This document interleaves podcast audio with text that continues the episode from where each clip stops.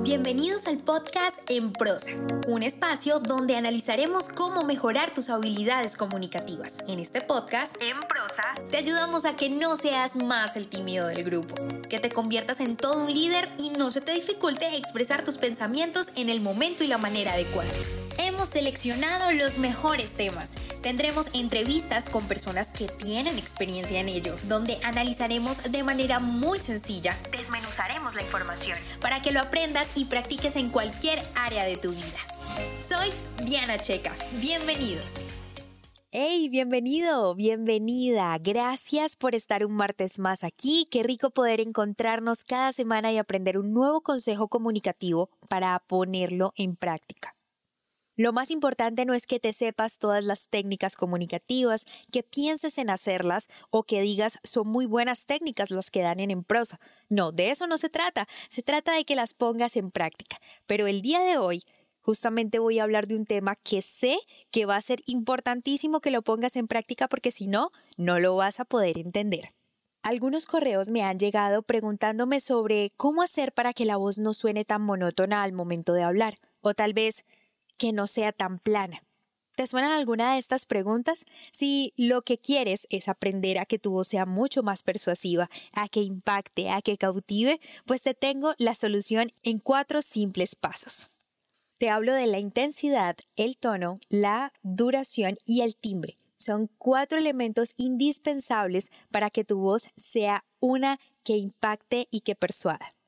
Pero antes de comenzar, es supremamente importante que entendamos el concepto de la voz.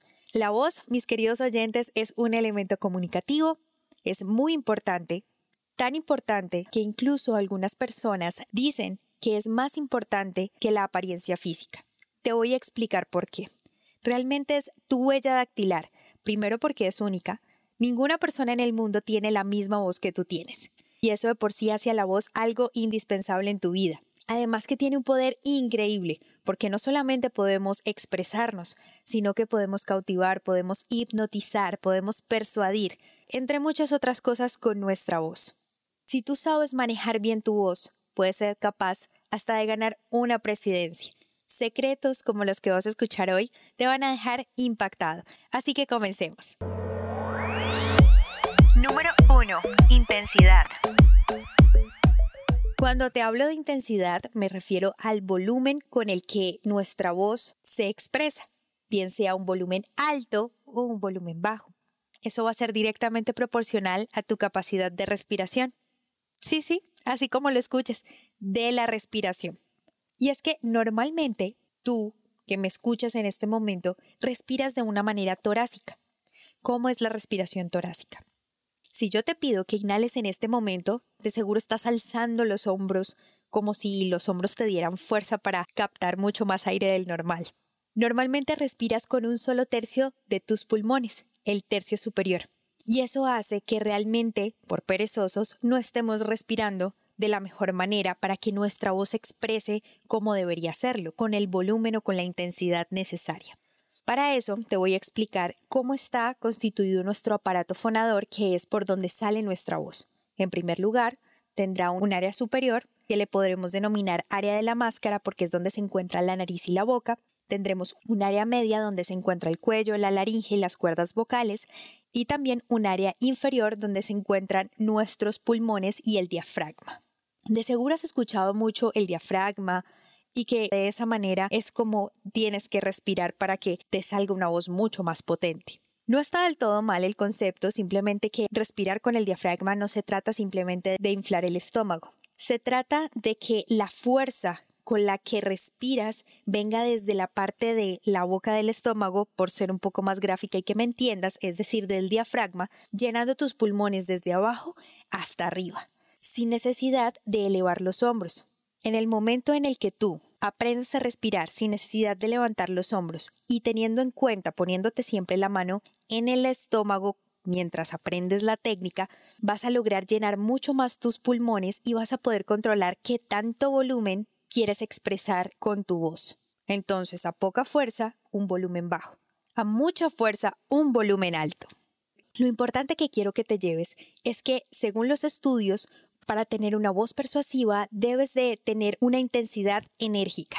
Es decir, cuando estamos alegres, cuando estamos emocionados porque algo nos pasó, tenemos un tono de voz diferente. Y si tienes en cuenta de que tu voz es el sello personal, la idea es que siempre la mantengas enérgica, si tú quieres proyectar seguridad y por supuesto persuasión a la hora de hablar. Número 2. El tono.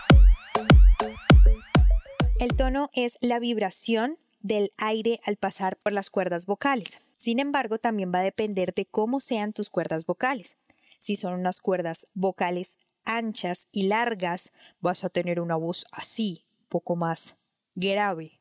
Mientras que si tienes unas cuerdas vocales cortas y delgadas, vas a tener una voz mucho más fina, que es normalmente lo que pasa con las mujeres. ¿Qué dicen los estudios?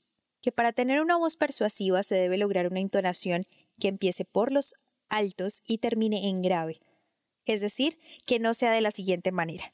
La voz es el vehículo que transmite el mensaje. Lo anterior fue una demostración de cómo no debemos hablar, nuestro tono conversacional es demasiado plano. La idea es que tú logres primero combinar los altos, es decir, los agudos con los graves. ¿Qué sería algo así? La voz es el vehículo que transmite el mensaje. De esa manera logras empezar desde un tono de voz alto o agudo y termina siempre en grave cada cierta frase.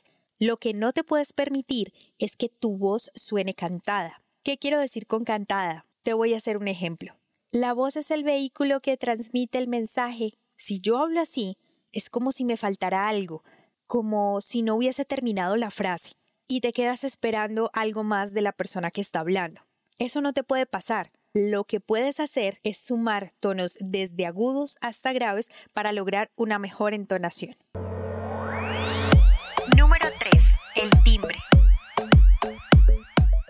La suma del sonido que sale de las cuerdas vocales más el que sale de nuestra caja de resonancia es el timbre. ¿Qué quiero decir con caja de resonancia si te lo estás preguntando? Bueno, pues la caja de resonancia no es nada más y nada menos que nuestra cara, nuestro rostro la nariz y la boca. ¿Te acuerdas que cuando te hablé del aparato fonador tenía tres partes? La superior, que estaba compuesta por la nariz y la boca. Pues esa es nuestra caja de resonancia. Así que si tenemos una boca ancha o una boca pequeña, todos esos detalles influirán en cómo suena tu voz. Por eso todas las operaciones que se hagan en el rostro influirán un poco en tu timbre de voz o en el color de la voz también como se le llama en la música. Sabemos que nuestra voz es única, pero si algo nos puede servir para que logremos tener una mejor voz que sea mucho más atractiva ante los demás es abrir bien la boca. Es decir, articular, no hablar así con la boca cerrada porque si yo no vocalizo entonces me va a sonar muy fea mi voz. Pero si yo hablo abriendo la boca, sonaré mucho más convincente, mucho más atractiva. El mejor consejo que te puedo dar es que cada vez que hables sonrías, porque eso se nota, se nota cuando sonríes y cuando hablas con emoción. Y como al sonreír tienes que abrir la boca, es la mejor terapia para que tú puedas articular mucho mejor. Número 4. Duración. Cuando hablo de duración me refiero a la velocidad con la que hablas, es decir, si hablas rápido o hablas lento. Según los estudios dicen que una voz atractiva siempre es tendente a rápido no solamente por eso, sino porque se escucha una persona mucho más intelectual que cuando habla lento o despacio. El hablar rápido y el hablar lento no lo puedes usar todo el tiempo, porque imagínate una conferencia donde todo el tiempo te estén hablando así y tú no entiendas absolutamente nada. O que te hablen todo el tiempo despacio.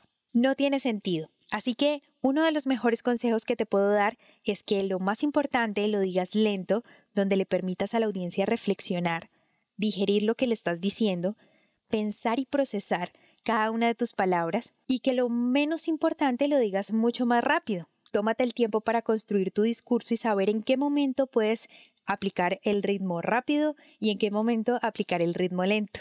Un último consejo. Es muy importante que apliques las pausas. Ya que estamos hablando de los ritmos o la duración, que no es más que la velocidad, te recomiendo muchísimo que apliques las pausas para evitar las muletillas. No te preocupes por lo que está pensando el público. Pensarán que les estás dando el espacio a reflexionar y sobre todo que van a poder procesar cada una de tus palabras. Lo importante es que organices tus ideas para que continúes con tu relato y no digas tantas muletillas como eh, mm, este, mm, o sea, Todas estas son muletillas que no se ven bien cuando hablamos en público, así que no te preocupes por las pausas, date tu espacio, respira, organiza tus ideas y cuando pienses que estás haciendo una pausa muy larga, recuerda que Hitler hacía unas de hasta cinco minutos. Cinco minutos. Así que no te preocupes por ellas y disfruta de estos cuatro elementos que te van a permitir cautivar a la audiencia, que te van a permitir impactar cada vez que hables. La intensidad enérgica, el tono de voz entre agudo y grave, con una muy buena entonación, un timbre de voz que te permita abrir la boca, sonreír y hablar con emoción y por supuesto la velocidad tendente a rápido que te permitirá expresar mayor seguridad y también una personalidad más atractiva.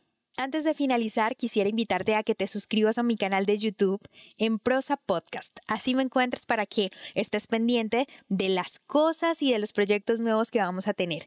Muy pendientes también en arroba checadiana y también en arroba en Prosa Podcast, porque voy a estar compartiendo muchísimos consejos comunicativos, muchísimo contenido de valor que sé que te va a interesar. Por lo pronto, nos escuchamos aquí la próxima semana con un nuevo consejo comunicativo para que pongas en práctica la próxima vez que hables. Nos escuchamos en el próximo episodio. Si te gustó este podcast, compártelo. No olvides suscribirte para recibir más información www.enprosa.com y síguenos en Facebook, Instagram, Twitter y YouTube, arroba en prosa podcast, arroba en prosa podcast, para que te enteres de nuestras novedades y nuevos programas.